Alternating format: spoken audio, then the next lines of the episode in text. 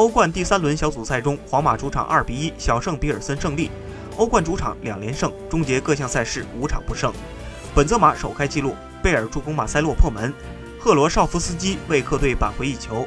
在欧冠中完成三连冠的皇马，在本赛季开局阶段却遭遇了重创，白衣军团仅仅排名第七，而且还有在第二天跌到第八的可能性。